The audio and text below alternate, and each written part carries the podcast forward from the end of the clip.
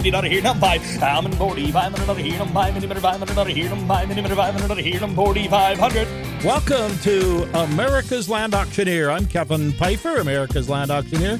Want to welcome all of you to the show today. In studio today, a great friend of mine, Tom Campbell. Tom Campbell from Grafton, North Dakota, and Fargo, North Dakota. Tom, how you doing? Doing great, Kevin. Great to be here. Good to yeah, see you. thank you for being here. Appreciate it. I'm going to be talking to Tom here in a little bit. Tom is uh, has a great background and, and one of the great entrepreneurs in our part of the country and a great American, obviously. But uh, going to talk a little bit about Tom's journey and story and uh, uh, from farming and production agriculture to banking and real estate investments and all that he has to offer and advice he has for young people too uh, to take risk and manage risk and uh, see if you can uh, somehow uh, take up the challenge of being that great entrepreneur that he's been over the years.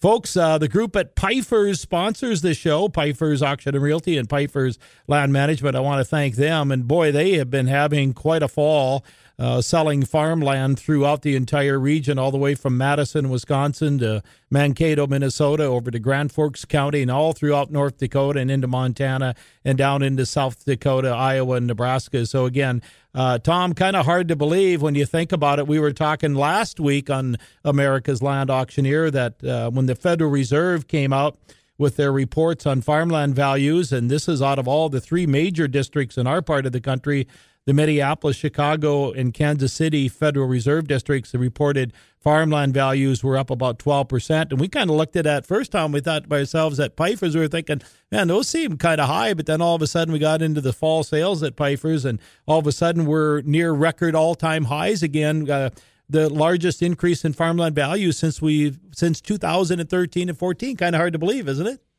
it? It is, but it isn't. Just last week at John Scott's funeral, that same day, you had some stuff uh, a little a few miles north of Forest River for uh, a record price, about fifteen hundred or two thousand dollars more than everybody thought. So that's great news. You know, low interest rates, high commodity prices seem to be driving that. People always sometimes farmers forget that we didn't have much of a yield in some cases, but uh, you it's it's still just blows my mind how these uh, commodity or the land prices are, are seem to be so high. Kind of incredible, really, when you think about it. For many many years, uh, uh, for well for 20 years basically from late 80s on it seemed like land values just really didn't do much of anything raised 2 or 3 percent and didn't really go up much. And uh, you know for a while there we were thinking geez are we ever going to see a breakout in farmland values? Then we started seeing them in 03 and 04 and 05 and a little bit of a setback in 08 but then after that after the financial collapse of 08 uh, things really took off. I mean we saw double digit increases for four or five years and they, they really took off and then you know, obviously after 2014 and 15, uh, land values uh, pretty much plateaued and actually dropped a little bit. But now, uh, I don't know. I, am a little surprised. You don't seem as surprised as I am that land values are, are really soaring again. Isn't it incredible when you think about it? There's, there's a lot of money on the sidelines.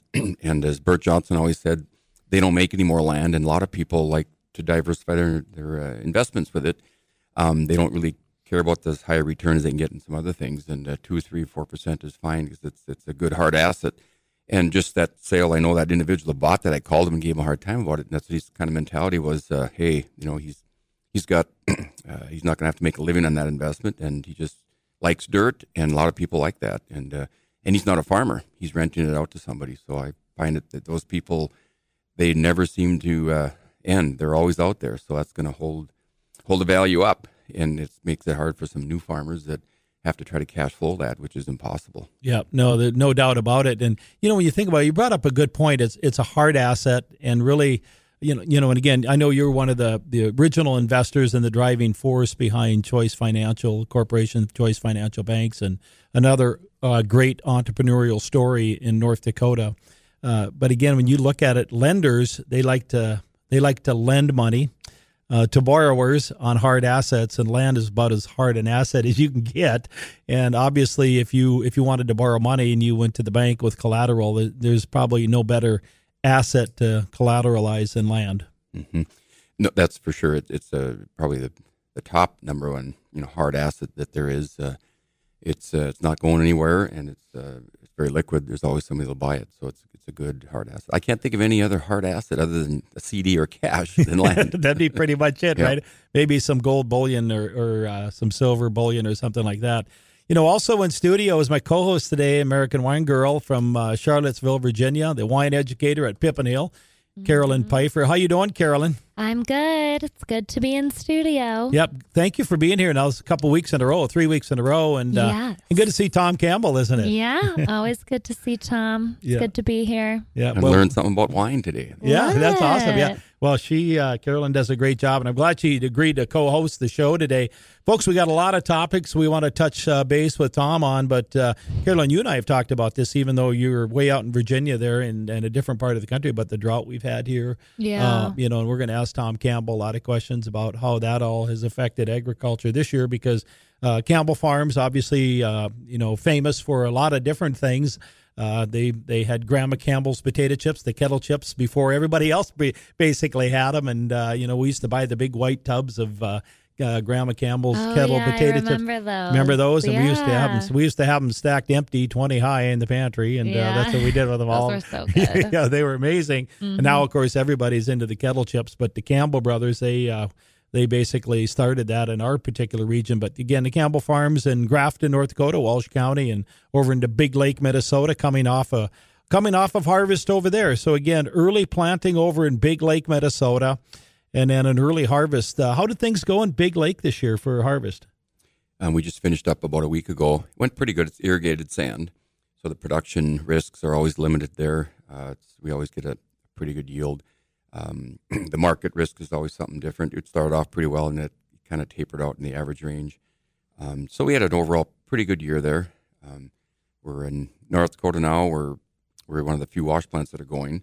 A lot of the guys, a lot of our competitors don't start their wash plants until they're down to sugar beets and uh, so the markets, the demand is huge. Uh, the, the price is, is pretty good, eighteen to twenty dollars in red A's, and uh, uh, the, transportation shortage right now for over the road trucks is really tight, and then labor is tight in the shed. So we've got there always seems to be something. So we're fighting with uh, with that right now. It's uh, it's just, just never ending to have labor shortage and truck shortage right now. Well, it's interesting too with the price of fuel and everything. I mean, somebody's eventually going to pay for the uh, additional trucking and cost for transportation, and it's usually going to be the end consumer, I would imagine, right? Yeah.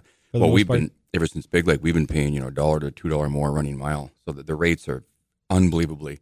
Usually, you pass that on in many cases to the to the buyer, and that it goes to the consumer, but not always. We eat some of that stuff in uh, certain instances just to move it, but it's just crazy, and it just seems to be getting worse, especially up in you know Minneapolis, that Big Lake area. It's it's more of a hub.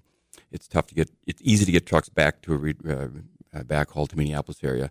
Three and a half million people there, but up in our area in the wintertime, in the North Dakota area, a lot of guys are deadheading from Minneapolis, so it's the rates are higher and it's just more of a challenge, especially in the winter. That that's been a good strategic uh, farm for you guys, hasn't it, Big Lake? It is. It, it fits a nice little niche. It, yeah, you know, we come off two months before our North Dakota farm, so it's uh, we get a, a little jump on the markets and stuff. So we like it. Nice. Carolyn, I don't know if you caught this or not, but earlier Tom said he talked about production risk. So the the risks of production of producing a crop, and then he talked about market risk. You know, in your business too, you see a lot of that production risk, and especially with the investment that you have in Yeah. viticulture, uh, tremendous production risk, and but then also there's a market risk too.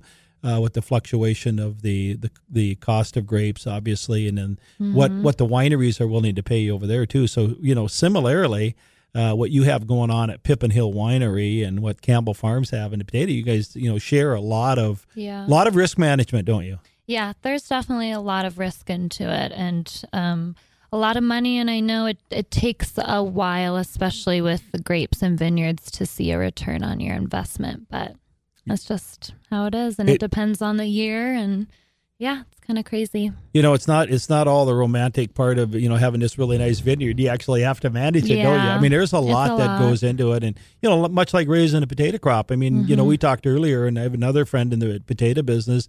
Uh, you know, irrigated potatoes. You know, you could you could easily have three thousand dollars or more into an acre of irrigated potatoes before you harvest, couldn't you, Tom? Yes, that's and then another twenty five hundred into the uh, wash plant production. And so, Isn't that something? When you think about it, that's crazy amount of capital investment into one crop. And that's an annual crop, not a perennial like a like a vine, vineyard.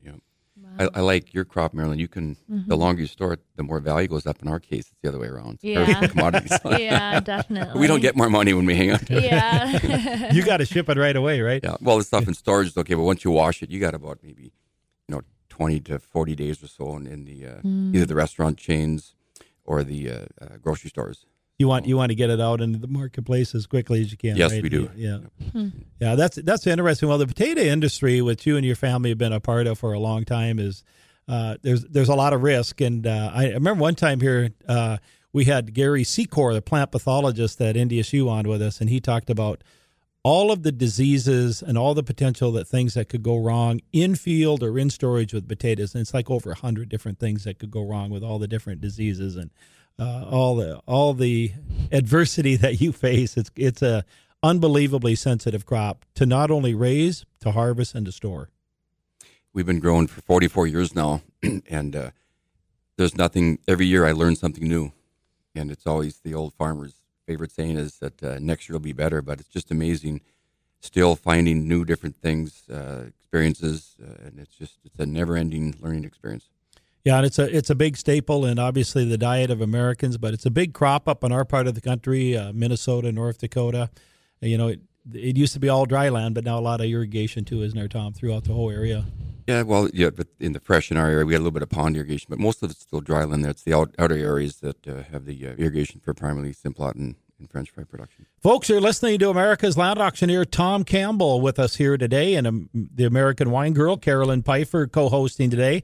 Folks, our sponsors today are Pifer's Auction and Realty and Pifer's Land Management. You can get a hold of any of their Pifer's Land Managers or Pifer's Equipment and Land Auctioneers and Farm Real Estate Agents. You can call them at 877 700 4099 or you can email them at info at pifers.com. You can email me there too, or you can go to their website at pifers.com. Folks, you've been listening to America's Land Auctioneer. We'll be right back after this break. $1,000 bit, $2,000 where, $1,750 here now, too.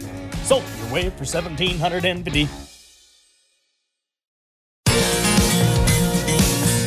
Here now one pound, a thousand dollar bid, and now one now ten thousand. Welcome back to America's Land Auctioneer. I'm Kevin Pifer, America's Land Auctioneer. Want to thank all of you for joining us here again today. We got a great show here lined up today. Co-hosting today is the American wine girl Carolyn Pifer back in studio and back home to the Dakotas. How you doing, Carolyn? I'm great. That's great. How are you enjoying all the good food back home here?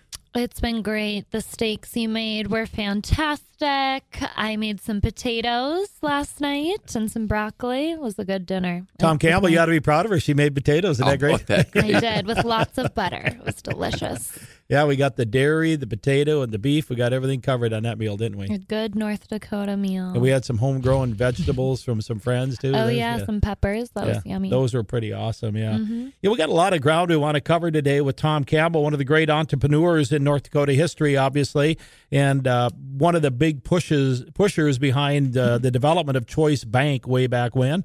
And uh, want to talk to Tom a little bit and get his take on where we are now. We talked uh, last week about interest rates and how that affects uh, the residential, commercial, and agricultural markets. And Tom, you know, we're in an interesting lending environment and borrowing environment, obviously, for those people who want to borrow money to buy land or capital purchases or whatever it might be. But where do you think this interest rate uh, curve and this interest rate environment is going to end up by the end of the year and going into next year? I think it's going to kind of stay relatively the same. It, it I just, it, it really can't go up too much because of the world amount of debt going around, and uh, it goes to the United States and uh, you know college kids and so forth. So I think it's going to kind of just hang around where it's at. Um, it's going to be interesting with this inflationary period we're going through. You know, the only way to control inflation is raising interest rates, and I feel we can't now. It throw the whole world in a financial tizzy in one day. So it's going to be real interesting to see. Um, and the Feds are still debating if they want to put more, you know, more trillions of dollars into the economy. I think we have too much now, but I think it's going to be just stable. I think for the most part, in my opinion. It's interesting. You know, I heard somebody comment the other day. I think it was an economist. That, actually, it might have been Dennis Gartman, whoever it was, who spoke at the Great Plains Land Expo that spoke for Pifer's here a year or two ago. He said, you know, before too long, the Federal Reserve is going to take away the punch bowl. In other words, everybody's going to start paying a little bit more money for capital and for money. But, you know, in the short term, we're probably in a pretty good spot right now. If you want to buy land, if you want to purchase a home or whatever it might be, uh, you can lock in some pretty attractive rates, short term, long term. Uh, you know, you look at pick up the paper go online, you can see all these attractive financing rates. Really, when you think about it, uh, pretty unbelievable. Really, uh, the access to reasonable capital right now, what it costs you. There's a lot of you know aggressive banks and, and competitive rates, and it's uh, it's a good time to uh, finance things. Look at the look, everybody's been refinancing their homes for quite a few years, and it's uh, it's a world of debt, and people continue to uh, borrow money at these rates, which is great. I remember in 1984 we built a warehouse for 18.5 percent interest. Prime was 21. We thought we got a deal at 18.5. I look back at that; it just was insane, and we thought nothing of it. That's what we grew up in. So this is like we get it's just like free money in essence. That you know, Isn't it crazy? Three to four percent is literally free money compared to what we grew up on. You know, think about well, Carolyn, you That's you and you and you and you, eighteen percent. yeah, you and Maurice just bought a home recently. What'd you pay for your loan? I think ours was like three and a half. I think it was like two and a half percent. Oh, Wasn't it? for real? yeah, Dang. fifteen year, what two and a half Crazy. percent? Yeah, so I mean, crazy. Can, you imagine being Tom Compared Campbell paying to- 18 and a half? that is crazy. It'd be hard. It'd be hard for young people to get ahead when It you would think be about really it. hard. And Yeah. you think about it. We live in this this era of low interest rates, and the uh, expansionary policy of the Federal Reserve is really kind of the take and what they've decided to do is expand the economy through low interest rates, and obviously it's it's working to a degree. Uh, will it catch up to us eventually? Who knows? I don't know. That's a good question. You know, I, I was listening uh, to a, a podcast recently uh, where they were talking about appraisals uh, on homes. Res- this isn't on farmland, residential homes, and how some of the appraisers now were coming in below the purchase price of the home that was being bought. So again, uh, probably not a bad situation there because again, that's what got us into trouble in 08 where we had appraisals that were the appraisals were way above, you know, and underwriting got a little loose and that type of thing. So again, um, I would say you know a, a fair appraisal uh, and objective appraisal is something that we need in, in the industry, whether it's residential, commercial, or farmland or whatever it is. We just don't want to get into a credit underwriting situation that we had in 08. Uh, we need discipline and integrity in the system that makes it work. And I know as a lender, you know, you you're the would still continue to be one of the main driving forces behind choice. You want you want to see that in place because we don't want to go back to what happened in 08. Yeah. Well, that was a whole different. You know, it was led from the Western Coast with some bankers that were a lot of people stepping into you know buying three, four hundred thousand dollar homes with virtually no income or working in McDonald's, and then they were pulling those groups and selling them abroad. So that was that was just a time bomb waiting to happen. And I think now with the uh, the banking industry is a little bit tighter. The auditors are watching this. I don't think that'll happen again. I just I hope it doesn't. But Yeah, it, it created a lot of uncertainty in the market, obviously, a lot of upheaval. And uh, but again, maybe we're in that situation now. Hopefully, with with uh, the housing costs starting, from what I understand, lumber lumber has come down quite a bit. The timber timber and lumber industry working together now. The the processing part of the timber portion starting to come down significantly, almost to pre COVID levels. So hopefully, when that starts washing through the system a little bit more, uh, homes will become a little bit more affordable, especially to first time home buyers. And then obviously, if these interest rates, even if interest rates, you know, two and a half, three percent is low, but even if they can stay around three and a half to four and a half, I mean, that's still pretty low historically, comparatively, don't you think? Absolutely. That's yeah. That's compared to what we came from. Absolutely, and it, it may go up a few more bips. You know, there's. I'm not saying it's going to be right at where it is, but it may go up a little bit. But nothing, nothing that be uh, we can't handle. Because you can you can finance you can finance farmland purchase today at, at pretty. Re- I'm not going to give any quotes or anything, but obviously I know what a lot of our uh, farmland buyers at Pifers are paying for for interest rate and how they're financing at un- unbelievably attractive rates. And you can expand your farmland footprint. Uh, I'm not going to say easily today. You still have to buy it right. I mean, you want to go in there and you want to pay a fair market price. But if you can buy it at the number that works for you, and if you can finance that with a 20 year RAM, with maybe a seven year balloon, or however you want to do that with your annual payments. Uh, so, again, there's ways that you can do that. Uh, you can go in with a, re, a decent loan to value percent. And, and with some, if you have other collateral, obviously apply that to the new purchase. So, really, if you can buy it right again, whether it's you're a young farmer an older farmer, you can you can start expanding that operation now with these low interest rates. That and two, some of the, go- the government programs, the beginning farmer programs, and some banks are amortizing over you know 25 and a lot of 30 years, which helps spreading that out. It's, it's uh, you don't want to make a uh, you know a bad loan look good because of doing that, but if you have a good loan and it works at 20 years, do it over 30 years, and that that uh, puts a lot of people in the cash flow figures in a lot of different industries. You know, real estate's doing a lot more and more of that, so that, that helps. You know, as a, as a you know you know basically you are a banker to a degree, even though you don't do it day in and day out as a president of a banker, but you used to be chairman of Choice and and obviously one of the driving forces behind that. Do you see banking changing a lot in the next 10 years where you know we may not have uh, physical bank locations anymore. Do you see that kind of transitioning over the years? Well, we, you know, I always hold up my cell phone. That's that's the new bank, and uh, um, you know more and more digital banking, you know, the fintechs of the world. But yet, look at all the new banks coming up. Look at Grand Forks. It's just you just shake your head. Figured it's, it's not a bricks and mortar society, but they keep coming up.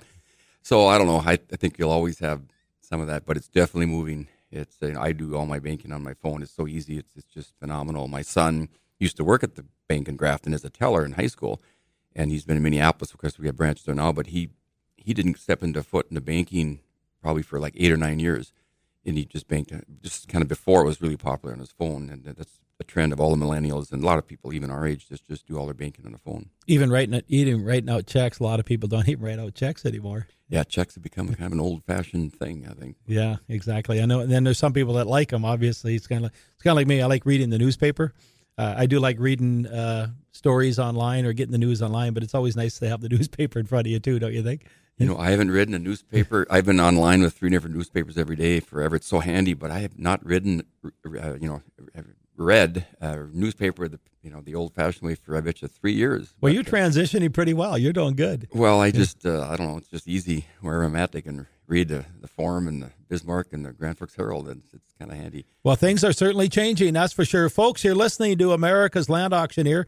Carolyn Pifer, the American Wine Girls, the co-host today. Our guest Tom Campbell's in studio. Folks, you're listening to America's Land Auctioneer, sponsored by Pifer's Auction Realty and Pifer's Land Management. You can get a hold of that great staff over there at 877 700 4099. You can contact any of the Pifer's Equipment and Land Auctioneers or their farm real estate agents or their farmland managers. Folks, you're listening to America's Land Auctioneer. We'll be right back after this break. $10 here, now 10 bid, 12 In here now, you gonna do now? I'm gonna be on here now. Who bid five hundred thousand dollar bid? I'm in five hundred. Welcome back to America's Land Auctioneer. I'm Kevin Pifer, America's Land Auctioneer. I want to thank you all again for joining us here today for the last portion of the show. We are having a great show and a great discussion today. The American wine girl, Carolyn Pifer, is our co host today from Charlottesville, Virginia. Glad she could join us. Uh, she recently made a trek back to her native North Dakota. Uh, she came back for a couple of days, so agreed to sit in studio with us. So we appreciate it. And our guest today, Tom Campbell, one of the great ones in North Dakota, great entrepreneur, farmer, and potato producer, obviously, one of the driving forces behind the development of choice banks. And also, just again, one of those great uh, American success stories when it comes to building a business and carrying it on to the next generation. Tom, we've been talking a lot about banking, finance, and raising crops and everything, and all the good and the bad, and the risk management and the rewards that that go with it all. But you know, one thing we haven't really touched on yet, and I know it's a concern for everybody in production agriculture, and that is the uh, sharp increase that we've seen recently in the cost of production of raising a crop. Uh, fertilizers probably leads the pack right now. It's up a phenomenal amount. If you can even get it, we're pre-buying some stuff this fall for spring, uh, and uh, that's insane. That's up uh, just just for wheat next year, which we have to grow for rotation for potatoes. That's going to be probably 175 dollars an acre, which is up probably 50 to 100. Well, it's just that's crazy. incredible increase. That's just a, a huge increase, and uh, shortages of that. I don't know what's driving those shortages, but it makes you wonder sometimes. Um, they seem to be always ahead So is it us. a shortage, supply and demand, or I, is it manipulation, or what do we got going on in the fertilizer market? You know, we don't know. I don't know, but it, they know that they're going to use X amount, so it's I think it's more manipulation, but I don't know that for sure. But but everything's up. Uh, you know, thank goodness the commodity prices are up, but yet they're offset. One of our landlords uh, that that farms in one of our operations the uh, the corn and soybeans off potatoes, and he was complaining about he's irrigated, so he had pretty good yields, and I was giving him a hard time. I go, gosh, you know, irrigated corn and soybeans with these commodity prices, you're ringing the bell.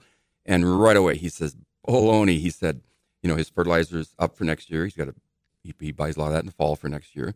Um, labor's up two to four dollars uh, an hour. Our housing's up for for our, our employees. Um, fuel's up. So we we sat down a napkin and we were figuring it out. And really, he's he, he kind of sketched himself back into kind of an average year with these commodity prices, you never guess that. Plus, you know, you put that in the dryland areas, um, all those costs are up. But in many areas, you know, the dryable bean yields are horrible. A lot of five and six and eight bag stuff. Um, our potatoes were down about a fourth to a third.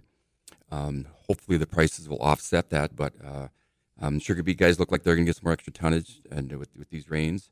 But at the end of the day, um, we need these commodity prices up just to maybe be back at, at average or maybe a little bit better than average year because of our cost of productions, everything up. And then what's what's always ironic is that when um, everything when the commodity prices go down, usually the land and land rents too. We, we heard what happened to one of the land rents going on next week or last week when a guy that purchased it, he wanted his three percent return. So you know, if you work that backwards, you know what that's doing to land rent. And there's just people waiting in line for good land. So our cost production's up. Thank goodness we got commodity prices that are up. I just they, I just hope they would stay up uh, because we know what when when the, when the commodity prices come down, everything usually kind of stays up. Nothing comes down. Land rents don't come down; they never have. Um, so it, it's going to be a challenge, continuing challenge, and I'm not complaining. I'm just stating the facts. Is that you know um, a lot of people forget that, especially the dryland this year, where there's a lot of a lot of people in a lot of areas, right, in the whole state of North Dakota, where their their uh, production, their yields were way down. There's a lot of people that had fit half a crop in our area of potatoes, and, and, and, especially the edibles were really really down. They got hit hard. Some of the guys, and you know, wheat and last year's beet ground was a disaster. So you that's hard to pencil in uh, your losses with with your crop down. You know, it's interesting too because fertilizer, a lot of fertilizer, as I understand, it's petroleum based. So again, you know, petroleum is up significantly, and then the fertilizer too. But yeah, a lot of people, you know, they look at the markets. You know, whether you're a Wall Street or trader or Chicago mercantile trader, whatever, you're looking at all these sharp increases. Well, I shouldn't say sharp increases, but increases in commodity prices. But then you you got to take into consideration the other part of the equation, and that's the cost of production. And you know, the seed production alone has even gone up significantly yeah. for corn and soybeans too, hasn't it? It has. um, you know, but traditionally during inflationary periods of time, agriculture usually prevails, and I hope that's true in this inflationary period of time. But um, we'll see. It's uh, just as long as these commodity prices can hold up. Another guy asked me, goes, "What's going on? Some of these prices have risen, commodity prices in harvest, which is unusual." And he says, "Is there something going on out there that we all don't know about?" Well, I talked to marketing ex- experts, which I'm not, and they maybe said there's maybe one or two dollar wiggle room in it, but they think it's kind of it, it's kind of stabilized where it's at right now, which is uh, I think a good thing. Yeah, and then also the cost of new equipment. Obviously, uh, if you want to buy a new tractor, a new combine, obviously the cost of all that is sharply increased over the last four or five years. So we continue to see that. So you know, it's like anything in business; it becomes a great balancing act. You know, you're you're you're managing expectation, you're managing risk, you're managing reward, you're trying to do the best that you possibly can to create those economies of scale at work. You know, and every operation is different. It's all governed by economics, but again, by a person's acumen and ability to manage probably risk more than opportunity, because a lot of people don't forget, they forget that. that that's a big component, especially in agriculture. There, there's so many people in farming that are, uh, they, they farm for a living, not, uh, it's, it's a, they farm for a way of life than a living. And uh, I used, maybe many years, I was guilty of that as well, but now it's more of a numbers game. But um, that's unfortunate. There's so many people that it's it's, a, it's part of their livelihood, and uh, they'll uh, do some things that maybe in other businesses they wouldn't that, that don't pencil out, or the return on your investment, your return on your assets. A lot of farmers probably don't look at it like they probably should. Otherwise, these land rent prices wouldn't be where they are, and uh, there'd probably be less of us, uh, the, the demand. But but you know, you've done a phenomenal job in your auctioneering both land and equipment. Um, so I can kind of blame you for these high land prices and this equipment prices. Well, I appreciate so. that. Let's switch the subject to something else. So, That's yeah. a good thing if you're yeah, selling. Yeah. So. I, I, would like to take the blame or the credit for that, but I can't, obviously. But no, it's good to be a, I call it a facilitator. We're the facilitator of all of that, which, uh, you know, we were privileged to be a part of that part of the equation for buying and selling land and equipment. And, you know, our staff does a, a great job and we appreciate it. You know, what's interesting, Tom, you know, when you take a look back now to, to COVID, and how it affected a lot of the population throughout not, not only the United States but throughout the world. Um, really, in agriculture, you know, I was really impressed during all of COVID.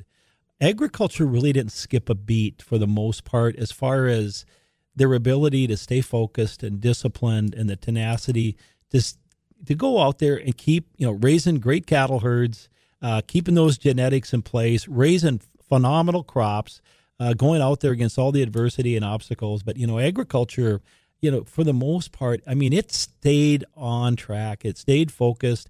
Uh, food safety has always been a big issue. They stepped up their game when it came to food safety and that type of thing. So all the way from the production side to the processing side, you know, I really think one of the unheralded success stories of COVID and how we came out of that is agriculture.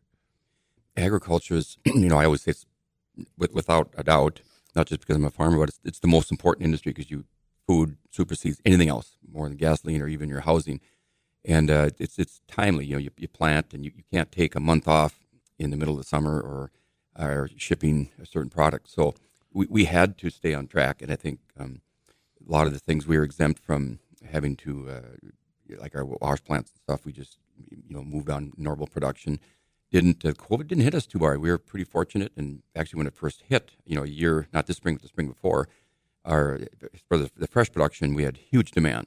The grocery stores were just wiped out. I don't know if you remember that. Potatoes was a uh, almost second place to, to uh, toilet paper there for a while. We, we couldn't keep up, but then it caught up, and then it actually was a lag time.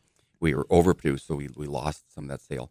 But but agriculture and food products, thank goodness, it's it's uh, it's always had to maintain because that's a, a pretty staple. Yep, everybody has to eat, right? Yeah, Yeah, three times a day, Yeah, that's for sure. And drink wine, right, Carolyn?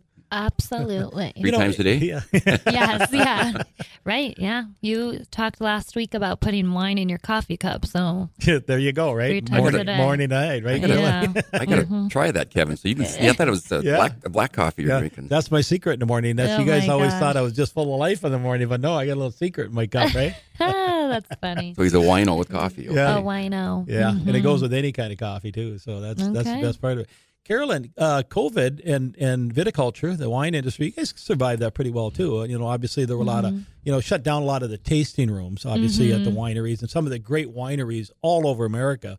You know, Yeah. and we've traveled together to Napa and Sonoma and and you know sat at Charles Krug, the oldest winery in Napa Valley, and other Mm-hmm. wineries, but you know basically shut down for a year and a half. So again, uh, that that changed the industry a little bit. But shipments, as far as you know, what you sold were pretty good. Yeah, I mean, it just had us, we had to reimagine kind of our whole business as far as the tasting room goes. So we really opened up our lawn. We did like a more to go lawn service.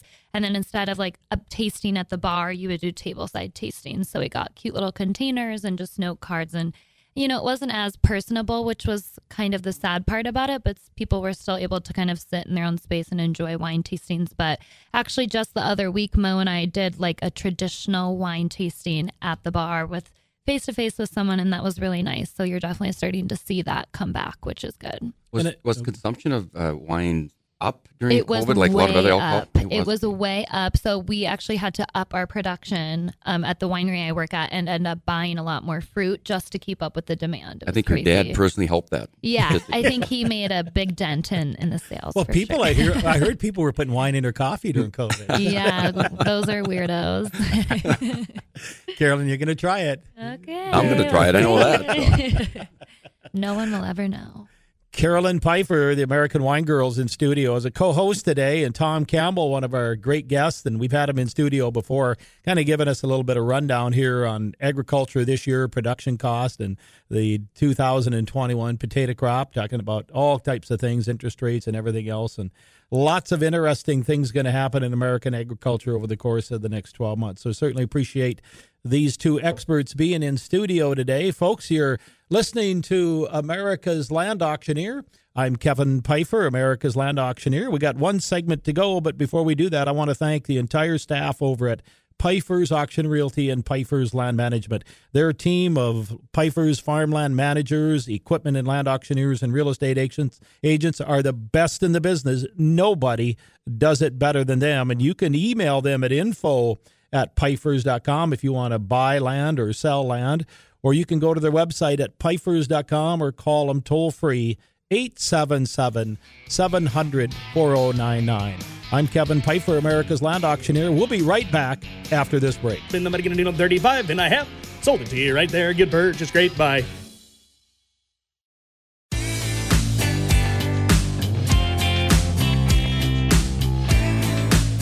Hammond been on here now, fifty thousand dollar bid now, twenty five bid thirty. Hammond twenty five been on thirty and thirty thousand dollars here now, thinking thinking now thirty thousand dollar bid and now five.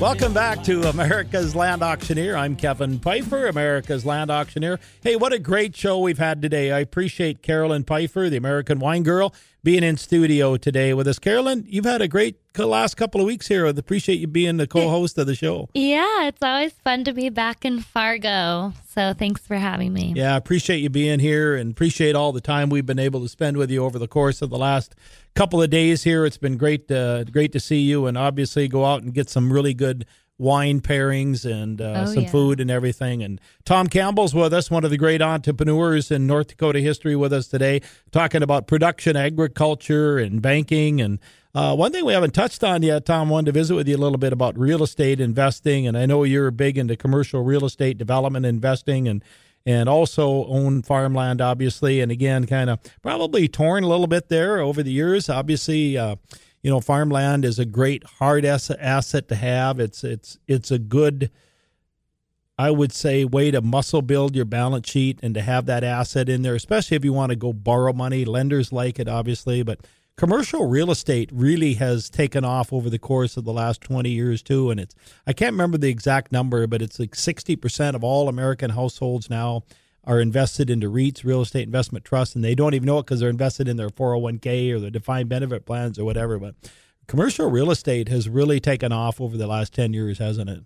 It's it's more of a steady, predictable income where you know land is is a, and it's a little bit more of a return. Land is less the return sometimes two and three times less, but that's a good diverse a good diversification to have. Um, a lot of people have made a lot of money. Some of the big people that you know and the billionaires have made it in real estate, and it's a good a good diversification. It's, it's been a good way to make money. Um, you know, land's also a good asset. We have land as well, but um, it's just more of a return uh, and it's more predictable than, than land for us. It's been.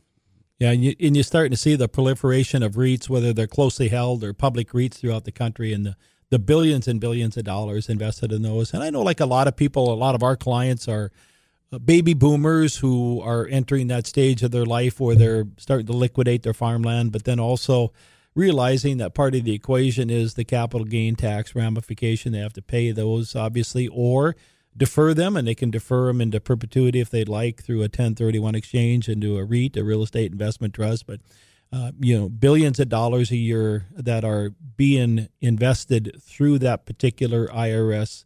I shouldn't say loophole; it's a legal part of uh, doing a tax deferred exchange. But you know, if that were to go away, it could potentially change the landscape for the commercial real estate world, couldn't it? Oh, without a doubt, that's what's driving that is that 1031, you know, tax diversion, and then also the diverse the diversification. If you buy X amount of dollars in a REIT, they're spread over many many buildings instead of just one. So those are two huge advantages. And and we may with the increase uh, with this Biden administration increased taxes. Um, the the basis is a whole other issue. If they change that basis on what you pay, that's that's more of an issue to me than the tax rate. There's lots of things that they're going to be hammering on the taxes. So uh, um, a lot of those things might go away, and it might not be as attractive to be in a REIT. You know, are you concerned at all that, you know, there's a lot of discussions, and, and again, I want to avoid the political part of it, but are you concerned at all about the uh, the elimination of the stepped up basis or the lowering of the death tax or anything like that? I mean, are those concerns for someone like you who's you're you're in production agriculture, you're, you're in banking, you're in real estate development? Is that a big concern that you have right now? What's out on the horizon? Oh, absolutely, without a doubt, that would change the next uh, generation's farming. They wouldn't be able to afford it. So that's a huge, and that's something that's been targeted many, many times, and it's always been targeted. So that's uh, I just hope that doesn't happen, but it looks like it, it's gonna. They've been targeting that, so very, very concerned about that. You know, the, the, the stepped up basis has obviously been almost like an estate planning tool for farm families, hasn't it? Because really, when you think about it, and again, for those of you listening, the stepped up basis basically is that at the date of the last survivor, uh, you get to revalue the asset and usually in farm country, it's farm land. Uh, at market value at the date of the last survivor, and that becomes your new cost basis. So again, it's kind of been a, a default estate planning tool for many, many families. Now, if that goes away, uh, estate attorneys are going to become very, very busy, and there could be a whole different strategy as to how fa- farm families are going to manage their asset holdings, and particularly farmland, and it could be iron too, their farm equipment. But that could all change the landscape pretty quickly. And that's a sleeper. A lot of people don't understand that, but your basis, if you inherit or get some land and it's uh, within a, a year or two, you, you can, if it's, let's say it's worth $8,000 an acre, you can value it at $8,000 an acre, so your basis is zero. So your tax, I don't care what your tax rate, if it goes from 23 to 28 or even 50%, doesn't matter because 50% of zero is zero. So that's a huge, that's a silent sleeper that people aren't aware of. Uh, I, I'm more interested in the basis than I am the tax rate because they're both important. But so, the, and they're looking at, at, at, you know, going away with that, which would be a huge. That would stop a lot of transfers. It would it would be a, a, a huge nightmare for you know generations to transfer it or to put it into REIT and so forth.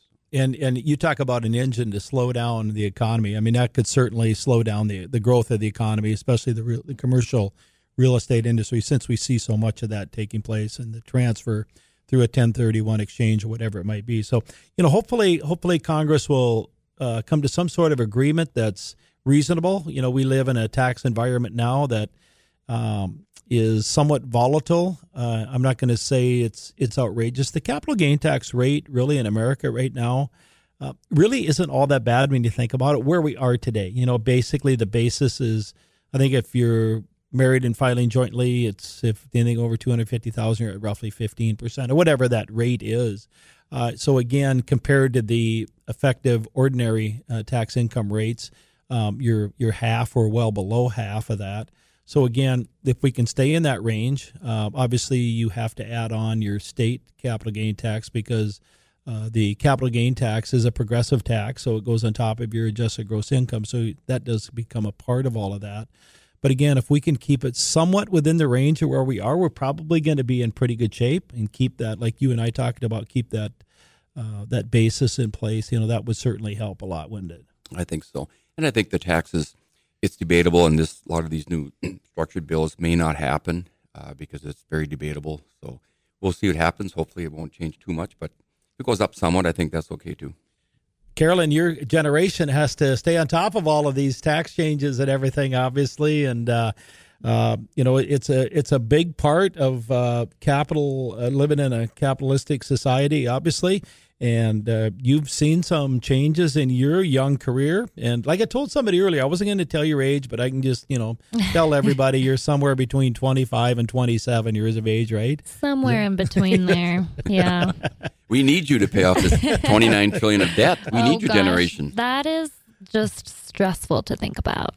It is when you think about all the debt, right? I mean, in your generation, obviously. Yeah. so you got, you know, think it's kind of scary in a way, isn't it? Yeah, I don't. It yeah, it's It was interesting. I was at a governor fundraiser uh, a couple of weeks ago in Fargo, and uh, the three governors, North Dakota and South Dakota, made a comment about what are we going to do with this outside money that the federal is going to give to each state. And Doug Burgum did a good job, and Kristi Noem with traditional infrastructure. But the uh, Montana governor made a comment about, first of all, we shouldn't have got it, but he says since we got it, I'm going to try to direct everything possible for long-term things that my grandkids would benefit now because we're screwing up their future generation. And I thought that I really respect that for an answer because a lot of people kind of forget about your future generation. yeah, absolutely. Yeah, that that that's a good point that they brought up, and it certainly can be appreciated.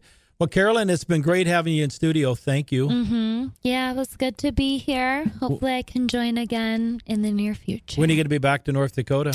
In December, actually. Awesome. You'll be yeah, you'll be back. Your brother Jack is graduating, from graduating. from the flagship university, the University of North Dakota. UND. Tom, Oh, we don't want to get into that, do we? No, Tom, thanks for being here. Appreciate it. Thank you for the invite. It was Yeah. a blast, a lot of fun. Take Yeah, care, Carolyn, guys. Carolyn Pifer and Tom Campbell, uh, two of my favorites. Thank you for being here, folks. You've been listening to America's Land Auctioneer. I'm Kevin Pifer, America's Land Auctioneer. I want to thank all the staff at Pifer's Auction Realty and Pifer's Land Management for being with us. You can get a hold of the Pifer's Equipment and Land Auctioneers and Farm Real Estate Agents by logging on to pifers.com or email them at info at pifers.com or call them at 877 700 4099. Folks, you've been listening to America's Land Auctioneer. We'll look forward to being with you next week. One, one, one, here now, digging, a thousand dollar bid now, nine hundred dollar here now, one,